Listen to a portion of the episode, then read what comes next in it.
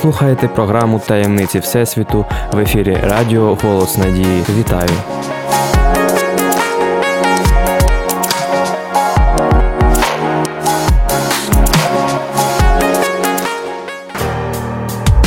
Де знаходиться початок Всесвіту? Як космос впливає на наше життя? Чи є розум на інших планетах? Що таке вічність і звідки взявся час? Чи існують ангели і демони? Що таке рай і пекло? Чи існують паралельні світи? Які можливості приховує в собі розум людини? Відповіді на ці та інші цікаві питання, а також точки зору науки і Біблії ви зможете почути в програмі Таємниці Всесвіту.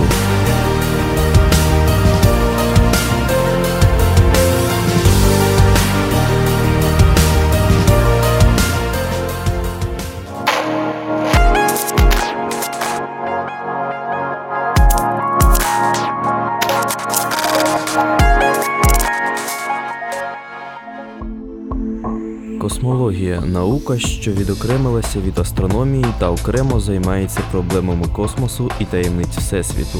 Спостереження позагалактичних туманностей і зірок, що в них містяться міжзоряної речовини і газу, показували, що і в даний час утворюються нові зірки. Деякі зоряні утворення виявилися зовсім юними. Про їх молодість і свідчили розподіл їх швидкостей, їх форма і щільність. Віктор Амбарцумян, вчений, який відкрив і довго та глибоко вивчав ці зоряні асоціації, вже давно прийшов до думки, що не всі зірки виникли одночасно, і у всесвіті є джерела утворення молодих зірок. Звідки ж невже з нічого? Ідея творіння матерії з нічого, звичайно, не могла мати жодного серйозного успіху, і її по суті не відстоювали. Але зате виникла досить струнка інша гіпотеза. У її розробці взяв участь і відомий німецький фізик Паскуаль Йордан. Гіпотеза свідчила, що у всесвіті існує ще один особливий вид матерії, особливий вид поля, який ми поки не виявили. У нас ще просто немає інструментів для спостереження подібного поля.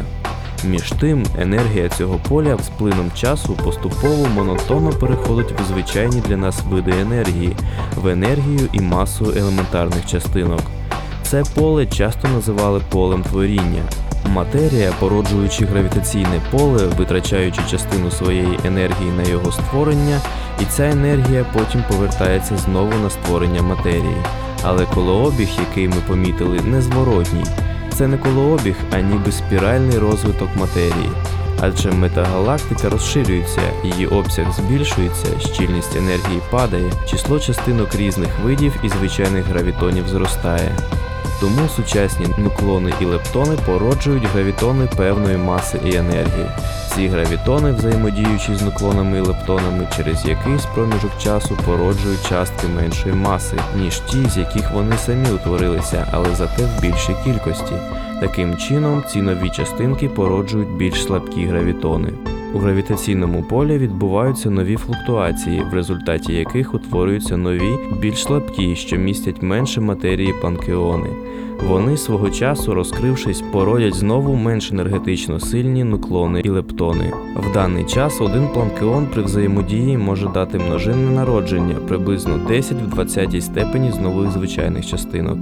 Оскільки маса одного нуклона становить близько 10 в мінус 24 степені, то очевидно, що число нуклонів у всесвіті дорівнює приблизно 10 в 80 степені. Порівняємо два дуже великих числа: безрозмірний час життя Всесвіту 10 в 40 і число частинок матерії у всесвіті 10 в 80 степені. Мимоволі виникає думка, що число часток в метагалактиці дорівнює квадрату її безрозмірного часу. Цю думку і висловив вчений Поль Дірак. Легко зрозуміти, що в ній закладено дуже важливий закон природи, і перший висновок цього закону раз час змінюється, тече, збільшується, то значить з плином часу має збільшуватися і число частинок у всесвіті. Це здавалося неймовірним і парадоксальним. У всесвіті звідкись береться матерія. Напрошується висновок, що абсолютно суперечить не тільки законам збереження, а й простому здоровому глузду. Між вченими Хойлом, Бонді, Голдом і іншими років 20 тому була придумана теорія творіння матерії з нічого. Але ж з нічого, мабуть, не можна отримати щось. Так може бути, Дірак поступив дещо легковажно, видавши випадковий збіг чисел за закон природи. Що говорить з цього приводу, хоча б дані астрономічних спостережень? Відомий американський фізик Роберт Діке припустив, що наш всесвіт розширюється не в порожнечу, а в середу вже заповнену матерією. Тим самим вона не те, щоб захоплювала цю матерію, яка перебуває поза нашим всесвітом, а краще сказати, що ця матерія вступає у взаємодію з нашою матерією і в процесі розширення нашого всесвіту виявляється в ній. Ось і відбувається поповнення нашого всесвіту новими елементарними частинками, новою звичайною матерією. Але ось виникли планкеони, адже це теж Ейнштейнівські всесвіти. Так чому не можна уявити в нескінченому всесвіті безліч таких замкнутих всесвітів, як наш всесвіт, і не тільки таких, а й нескінченно різноманітних, замкнутих, розімкнутих, що розширюються, звужуються і так далі. Ці всесвіти можуть взаємодіяти між собою, як і фланкеони.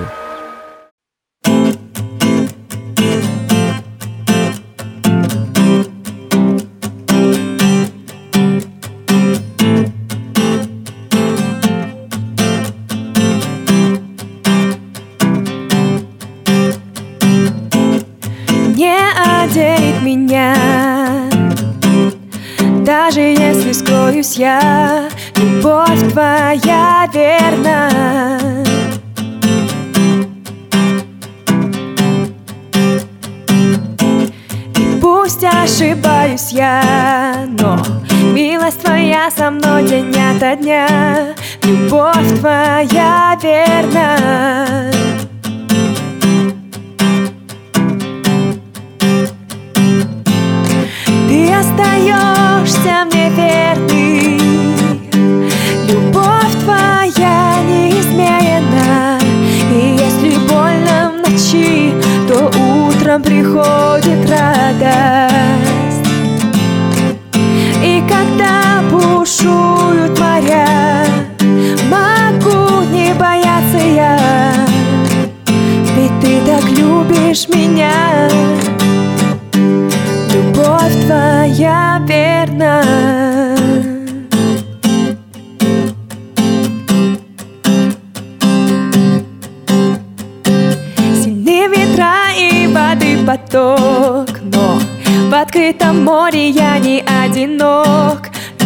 Любовь твоя верна.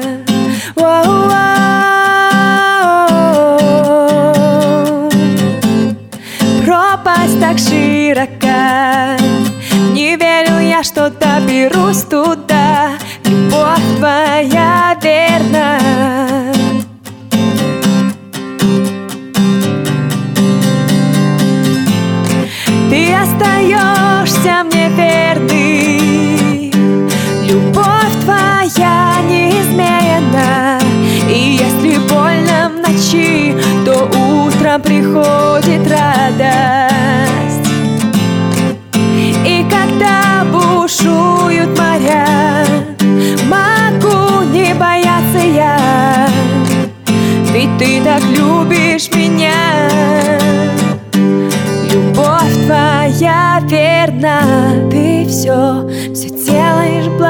меня Ты все, ты все, все делаешь благом для меня. Ты все, ты все, все делаешь благом для меня,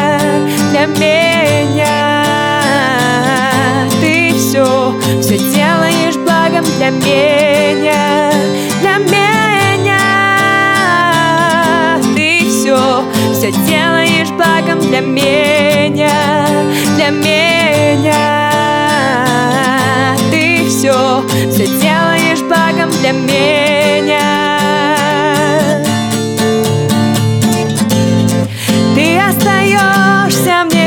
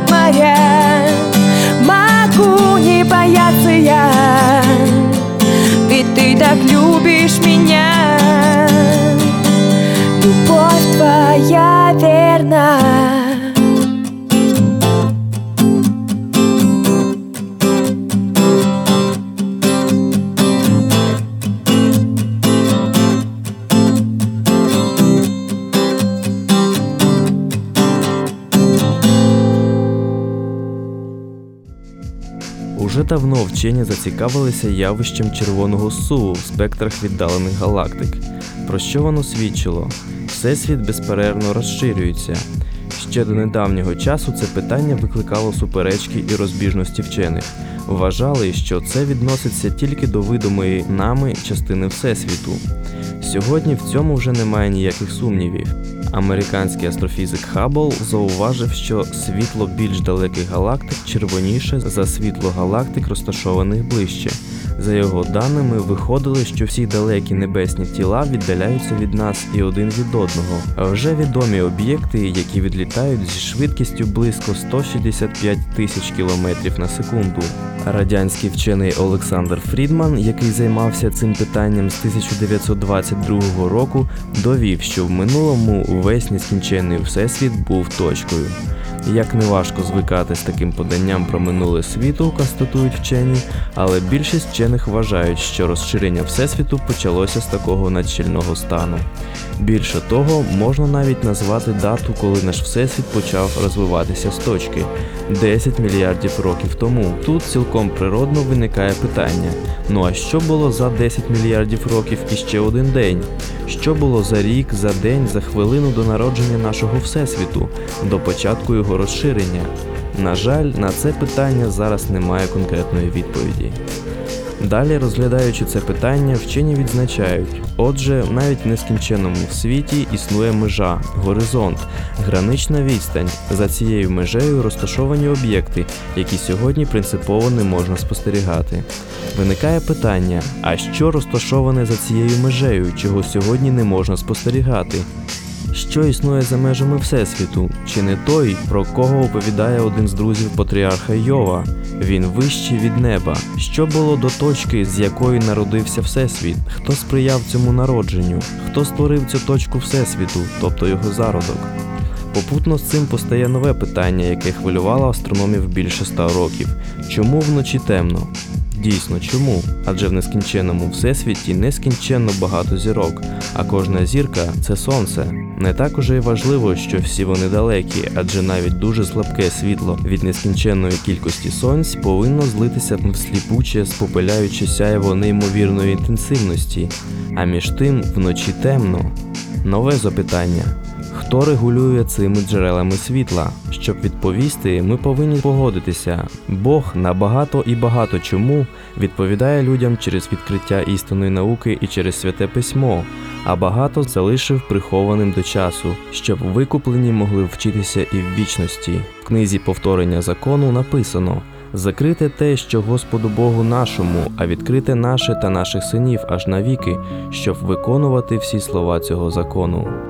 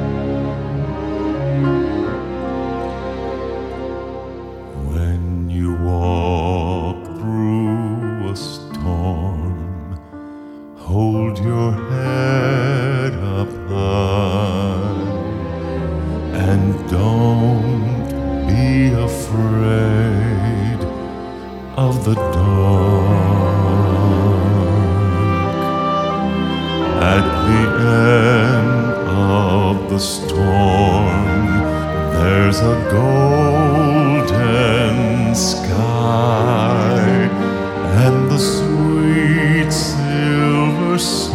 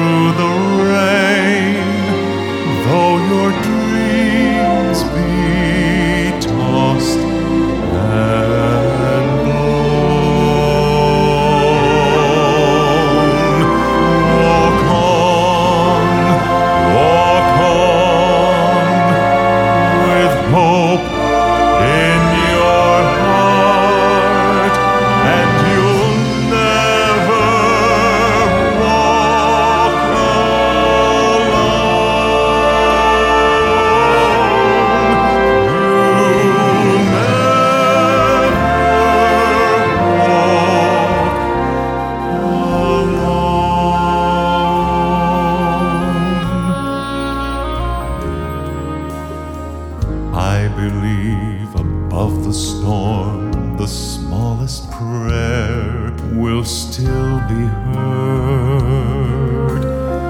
I believe that someone in that great somewhere hears every word. Every time I hear a newborn baby cry, or touch a leaf, or see the sky, then I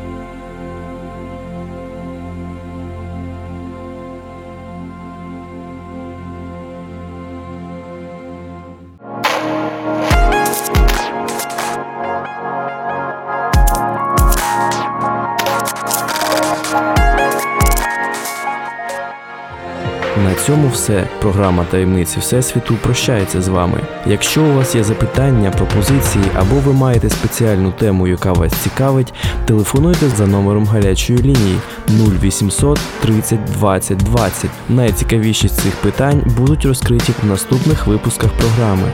У студії для вас працював Богдан Нестеренко. У всесвіту ще багато секретів, і про деякі з них ми поговоримо в наступних випусках. Нехай щастить!